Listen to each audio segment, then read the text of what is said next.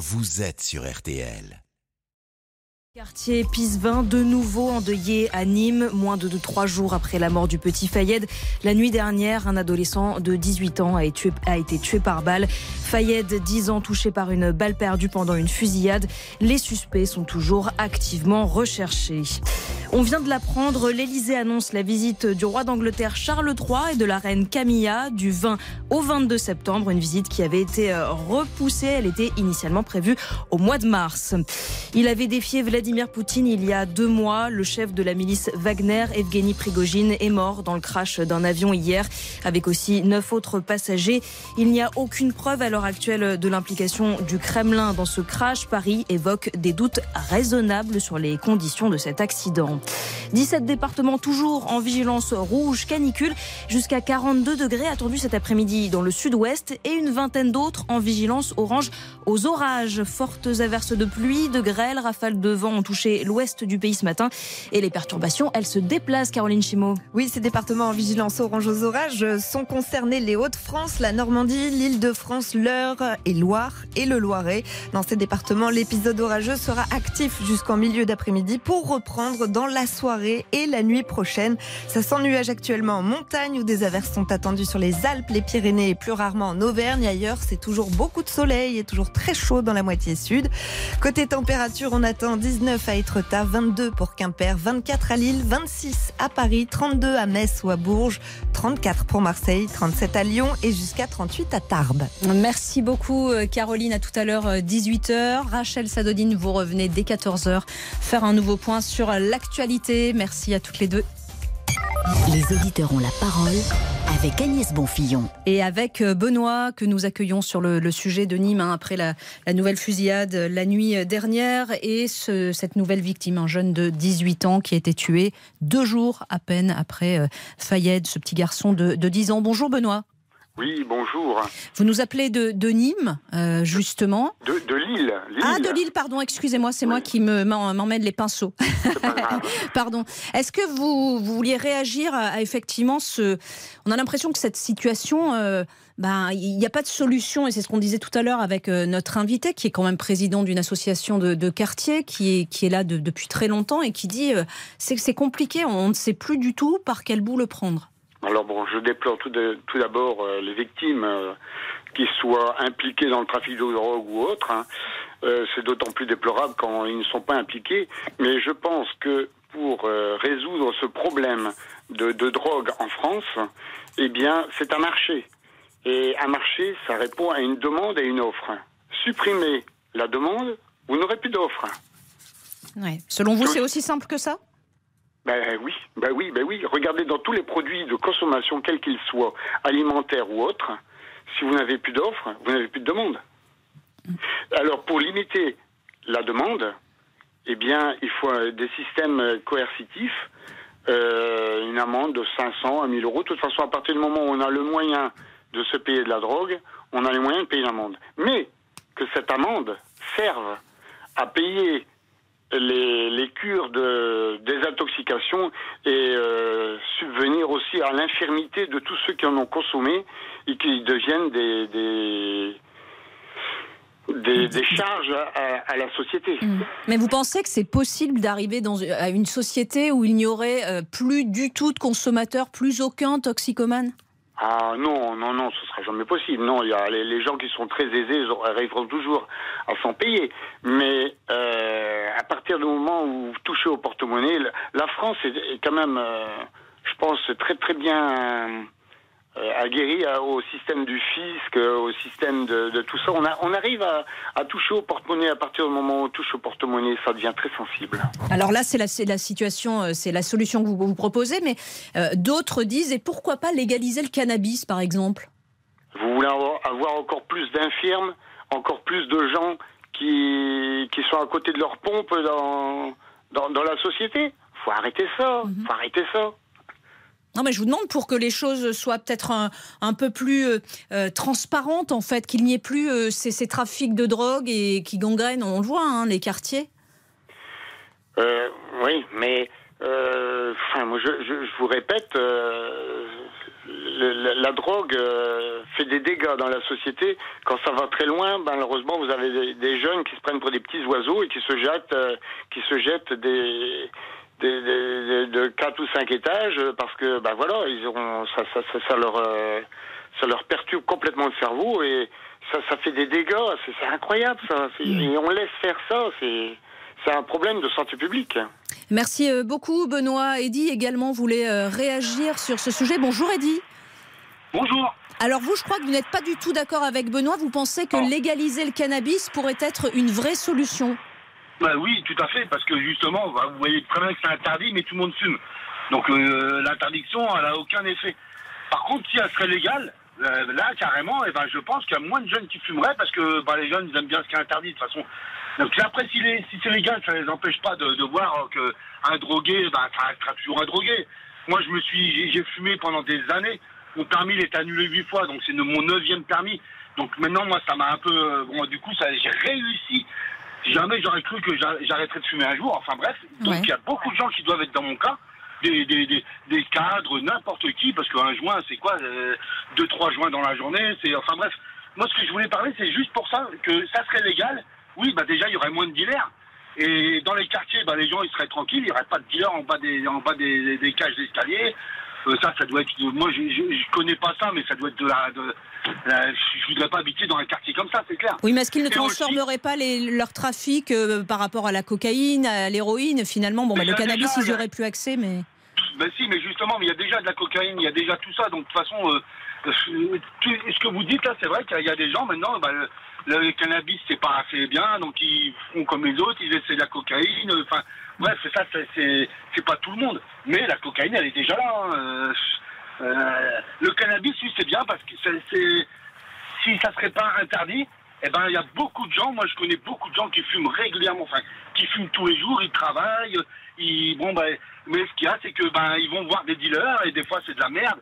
Mm. Et c'est même ça qui est encore plus dangereux parce que avant nous on allait en Hollande. En Hollande là-bas t'as le droit, donc c'est des coffee shops, ça s'appelle, il y en a un petit peu partout. Et là t'as plusieurs qualités, enfin c'est c'est c'est c'est réglementé, euh, l'État a tout de l'argent, euh, enfin je veux dire euh, là pour l'instant c'est les c'est c'est les dealers qui gagnent le plus d'argent. Mm. Et Eddy, que- restez avec nous. Je crois que Nicolas est, à- est en ligne euh, également. Et il n'a pas du tout le même avis que vous. Euh, bonjour Nicolas. Oui, bonjour, vous allez bien? Oui, vous aussi Oui, ma foi.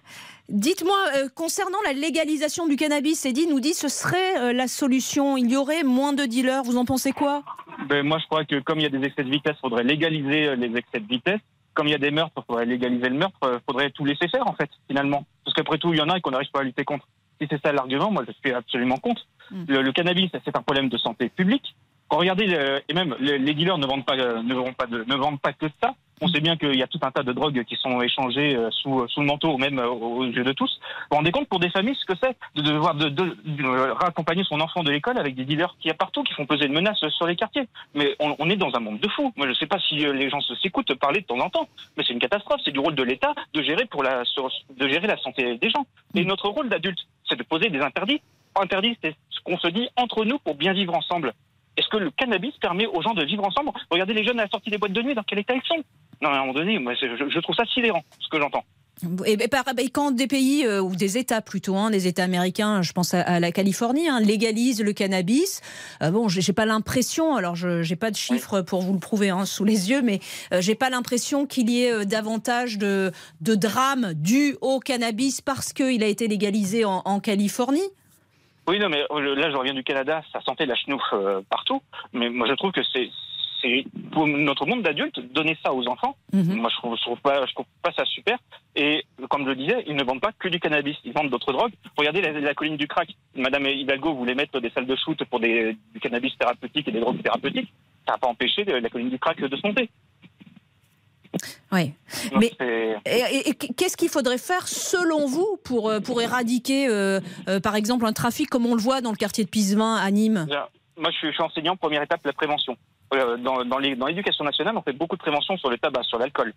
Le- la, la drogue, malheureusement, est oubliée. Il faut vraiment accentuer la prévention dès le plus jeune âge sur les dangers réels de, de ces drogues. Et puis après, faut de la répression. À un moment donné, les- la loi doit s'appliquer, les policiers doivent faire leur boulot. Et s'il faut mettre des dealers en prison, s'il faut punir le consommateur et le punir plus durement, il faut le faire. Moi, ça me pose aucun problème. J'irai pas pleurer. Merci beaucoup Nicolas, en tout cas euh, d'avoir réagi. N'hésitez pas si vous habitez euh, Nîmes, que ce soit dans le quartier Pisevin ou autre. Mais en tout cas, si vous voulez réagir, évidemment, euh, l'autre jour, euh, après la mort de, de Fayette, vous étiez nombreux à, nous appeler et nous dire hein, euh, l'état d'esprit dans lequel vous vous euh, trouviez après euh, ce drame. N'hésitez pas encore à composer le 3210. On attend euh, vos appels dans un instant. On parle d'un tout autre euh, sujet, la rentrée scolaire souhaitée euh, dès le 20 août par Emmanuel Macron pour les élèves en difficulté. Bonne ou mauvaise idée selon vous? À tout de suite. Les auditeurs ont la parole sur RTL avec Agnès Bonfillon. Nous vous avons parlé de cette interview fleuve d'Emmanuel Macron dans le magazine l'hebdomadaire Le Point. Le chef de l'État dit vouloir une rentrée scolaire dès le 20 août pour les élèves en, en difficulté. Il y réfléchit. Est-ce une bonne idée selon vous, cette rentrée anticipée? Nous sommes avec Aglaé. Bonjour Aglaé. Bonjour. C'est intéressant, vous êtes CPE, c'est ça? Voilà, conseillère principale d'éducation euh, à Neuilly au lycée Pasteur. Ah ben c'est super, vous allez pouvoir nous dire ce que vous en pensez, vous, euh, en tant que personnel euh, d'un lycée. De l'éducation.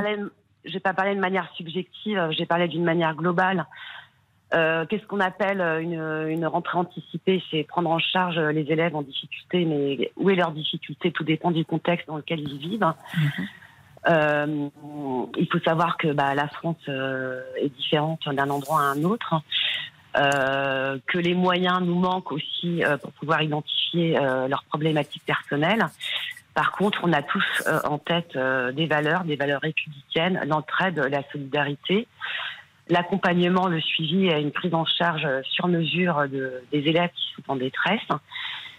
Mais après euh, plus de 25 ans d'expérience, si les parents ne sont pas avec nous dans une coéducation, nous n'arrivons à rien.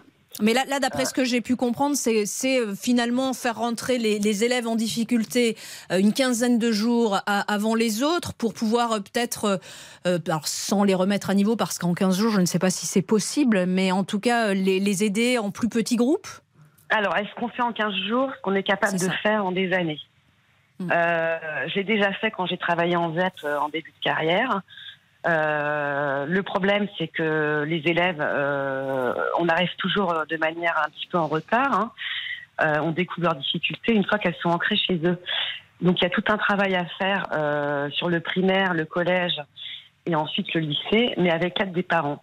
Et la, la rentrée anticipée, elle concerne aussi les parents. Je pense qu'ils ont beaucoup à apprendre aussi et être en confiance avec nous, comme ça a été la tro- enfin, durant la Troisième République, etc. Et euh, considérer que notre autorité pédagogique euh, n'est pas euh, une adversité contre eux, mais est un atout. Et je pense que... À l'époque des hussards, où on avait beaucoup de respect pour l'instituteur. voilà. Là, il y a une, une, une- comment dirais-je, un manque de confiance, un- un- une, une adversité contre l'autorité du service public et on le voit euh, bah, dans chaque domaine. Euh, les parents euh, parfois sont complètement désespérés. Et moi, je pense que cette rentrée, elle doit être aussi faite pour les parents et leur donner euh, les outils, les moyens pour qu'ils acquièrent des savoirs, des savoir-faire et des savoir-être euh, pour accompagner leurs enfants en dehors euh, du cadre scolaire. Donc, nous, Si je vous suis bien, Aglaé, vous, vous diriez que cette rentrée-là, elle doit être pour à la fois les enfants et les parents quand il y a difficulté? Absolument. On a autant à apprendre des parents qu'ils ont à, attendre- euh, enfin, à apprendre de nous. Euh, alors là, je vais parler un peu politique, mais euh, on sait qu'il va y avoir les JO, donc Mhm. il y a tout un contexte économique, des lobbies touristiques qui font que il faut pas aussi euh, être, euh, comment dirais-je, avoir un voile devant les yeux. Je pense que tout est réfléchi, c'est un tout. Mais euh, moi, ce que je, moi, enfin, ma, ma réussite, c'est celle des élèves. Mais seule, l'école, elle n'y arrivera pas. Mm. Et, et, euh, elle n'y arrivera pas pourquoi? Parce qu'il y a des euh, moyens de communication qui nous dépassent complètement, que les parents ne savent pas gérer. Euh, ce sont véritablement des parasites et c'est toxique. hein. Les écrans, TikTok, il y a des théories complotistes, etc. Et les parents ne savent pas gérer. Et quand ils ont un problème et qu'il y a du harcèlement, d'ailleurs, c'est le thème de notre nouveau ministre pour la rentrée, ben, ils viennent nous voir parce que nous sommes le premier maillon du service Bah, bien public. sûr. Bien sûr. Voilà. Donc euh, moi, ce que je, enfin, ce que je souhaite en tant que personne et en tant que maman et conseillère d'éducation, c'est que bah, on fasse tabula rasa et qu'on se mette Mm. tous ensemble au travail. Mais encore une fois, 15 jours sur une scolarité euh, de 17 ans avant Parcoursup et les études euh, euh, supérieures, euh, est-ce que c'est suffisant? Ouais, c'est vraiment me la question. Ben justement, il y, a- il y a Nathalie qui est avec nous et qui est mère de, de famille euh, et, et également prof au primaire. Bonjour Nathalie. Bonjour. Vous nous Ben, moi, je suis complètement d'accord avec ma Avec votre collègue précédente. Ma Ouais. collègue, exactement. Vous êtes- Nous, on les a un peu plus tôt que vous et, et je vous plains. Et je vous plains. C'est-à-dire? Parce qu'on rencontre les mêmes difficultés, en fait. C'est exactement euh, le. Enfin, j'ai absolument rien à, ajouter. C'est absolument euh, ça. On, est partenaire et quand les parents vont comprendre un jour, s'ils comprennent un jour qu'on est partenaire et pas adversaire, c'est un, c'est le triplé gagnant en fait. L'enseignante, bon au collège les enseignants, euh, l'enfant et la famille. Et si ça ils comprennent pas, ben on peut pas y arriver. On peut pas y arriver tout, tout Mais seul, concernant une rentrée anticipée, par exemple le, Alors, le moi, je 20 trouve août, ça- alors moi je trouve ça ridicule parce que parce que en fait déjà au primaire je sais pas comment ça se passe au collège et au lycée mais déjà quand on finit l'année le 7 juillet le 20 juin ils sont déjà plus là Euh, en septembre, moi j'ai des élèves qui m'ont dit, euh, j'ai suivi des élèves de CM1 en CM2. Euh, à la fin du CM1, les parents m'ont dit ah bah euh, ma fille elle ne reviendra pas le jour de la rentrée, bah, parce que les billets sont moins chers le trois jours après. D'accord. Et malheureusement, c'est ces élèves-là qui auraient besoin d'avoir euh, euh, une aide supplémentaire bien souvent. Donc ce serait euh, utopique de penser que les parents vont en ramener leurs enfants euh, le 20 Non, août. Ouais. Ouais, moi je pense. Hein. Après, euh, Même si c'est obligatoire. j'imagine pas bien. Mais aujourd'hui, l'école est, elle- est obligatoire Mm. aussi. Quand les, absents, quand les enfants s'absentent, on est- on n'a même pas le droit de leur demander pourquoi ils étaient absents. Il suffit que, euh, il suffit que les parents soient au courant et puis euh, c'est classé. Ouais. Euh, moi, j'ai des élèves dans l'année qui sont partis euh, en courant d'année, euh, en vacances, bah, parce que c'était moins cher avant les vacances scolaires. Je parle même des petites vacances, hein, euh, la Toussaint, février, etc. Et, et, et quand on se permet de leur demander euh, où ils étaient, ou ce qu'ils ont fait, bah, c'est euh, oh là là, mais qu'est-ce qu'on a demandé? Ouais. On n'a pas le droit. Donc, euh, vous imaginez bien que les rentrées anticipées dans, ces, dans ce genre de cas, euh, Hmm. je Euh, ne vois pas Nathalie, bien comment ça va pouvoir être opérationnel. Nathalie, restez avec nous, euh, ne raccrochez pas parce que j'aimerais euh, euh, que vous entendiez juste après la pause euh, Franck qui souhaitait euh, réagir à ce que vous venez de dire. À tout de suite sur RTL. Les auditeurs ont la parole avec Agnès Bonfillon. Les auditeurs ont la parole sur RTL avec Agnès Bonfillon. Revoir le calendrier euh, scolaire, euh, changer peut-être le rythme scolaire. Nathalie euh, nous disait on peut faire n'im- n'importe quoi. Il y a, il y a un instant, nous sommes avec Franck. Bonjour Franck. Oui, bonjour Agnès et bonjour aux auditeurs. Vous êtes d'accord avec ce que propose le chef de l'État? Ah oui, absolument avec le chef de l'État, mais pas avec vos deux auditrices précédentes qui pourtant sont des professionnels de, de l'éducation nationale. Ouais. Mais nos, nos enfants là, ils ont eu, on va dire, dix semaines de, de vacances d'été. Pardon, mais ils vont rentrer là au mois de septembre. Je suis sûr qu'il y en a une partie qui vont avoir déjà oublié, pas tout le programme de l'année précédente, mais une partie. Alors qu'en revenant le 20 août, par exemple, on pourrait refaire des révisions sur le programme précédent. Ensuite, euh, euh, la priorité, c'est quand même l'éducation de nos enfants, l'apprentissage de nos enfants. Donc peut-être que oui, il faut revoir justement le rythme des vacances scolaires, mais également le programme scolaire. Après, on va nous dire que ah oui, mais les professionnels du tourisme ou parce que les enfants, ils ont des parents divorcés, ça va être compliqué pour ci, pour ça. Bah, attendez, euh, il, va falloir s'adapter, se réorganiser. Et puis je pense que ça va, le, le- le- la réforme aura lieu et que tout le monde va, va y trouver son, son, son, bonheur et dans l'intérêt, encore une fois, de l'enfant. Il faut les, les programmes, faire des cours à, de 8h30 le matin à, 10 à 16h30, voire 17h, c'est peut-être un peu beaucoup. Alors faisons enfin, oui, un, les- le cours le matin, l'après-midi, euh, on fait les langues, on fait de l'éducation, de l'instruction civique, parce que c'est important de savoir à quoi sert par exemple le maire, à quoi ça sert le président de la République, à quoi ça sert un gouvernement. Il faut aussi refaire la liberté, égalité, fraternité. Ou les activités physiques aussi, hein, je Et pense. également le sport l'après-midi, les langues, parce que on, on est nuls. Moi, je regrette finalement de ne pas de savoir parler que le français, même si je fais des fautes d'orthographe, parce que ben, mon LV1 et mon LV2 que j'ai fait au collège au lycée, j'ai tout, j'ai tout perdu. Hein. L'anglais, je, je, je parle comme une vache espagnole, comme on dit. Hein. Mm. Euh, euh, moi, je pense que là, j'arrive pas à comprendre. Oui, l'été, euh, il va falloir réduire l'été et refaire le programme scolaire. Moi, Et, je pourquoi, selon vous, Franck, on a tant de mal à, à changer euh, le rythme scolaire et peut-être, pourquoi on- pas, raccourcir les Alors, vacances je vais peut-être un petit peu fort. On fait trop de social en France. Il faut penser aux parents parce qu'ils ont divorcé, parce que euh, y a, la mère elle est toute seule monoparentale avec quatre enfants, parce qu'elle a les transports en commun pour aller travailler, donc elle part tôt et elle rentre tard. Mais là, il y a des enfants actuellement où il n'y a pas de centre aéré. Il y a des centres aérés qui sont fermés depuis le 15 août.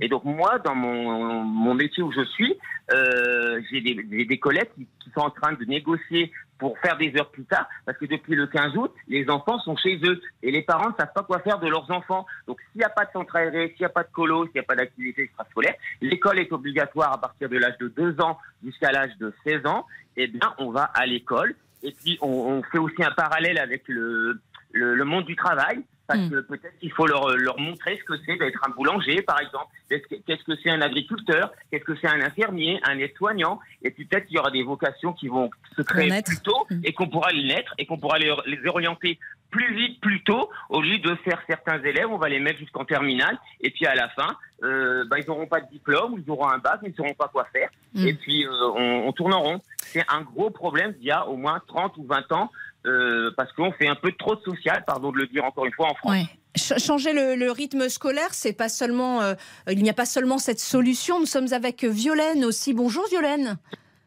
Oui, bonjour. Alors vous vouliez nous parler euh, justement de, de ce, que, ce dont vous avez bénéficié lorsque vous étiez à l'école. Racontez-nous. Bah oui, en fait, quand j'étais au collège, mes parents avaient été séparés. Bon, bah donc j'avais des difficultés. En sixième, donc du coup, en cinquième, je suis arrivé dans un collège pour les gens, entre guillemets, à difficulté, que ce soit X, Y euh, raison. Et du coup, mes professeurs, en cinquième, professeur de maths avaient prévu un programme particulier, une heure par semaine, pour gérer les... Bon, par exemple, moi, j'étais nul en géométrie, euh, Pythagore, Thalès, ça, j'étais vraiment nul. Donc, chaque chacun faisait euh, des cours, entre guillemets, particuliers, dans son coin, dans le domaine où il n'était pas bien. Après, Mais ça veut dire quoi? Ça veut dire que le professeur était payé en plus ou il faisait ça parce que pour lui c'était important de, que, que vous vous raccrochiez les wagons? Bah, pour lui, c'est important. Comme on, je dis, on était plusieurs personnes en difficulté euh, Mm. niveau scolaire. Donc, il avait pris une heure dans les, par exemple, trois heures de maths, ou quatre heures, je sais plus combien d'heures dans la maths par semaine.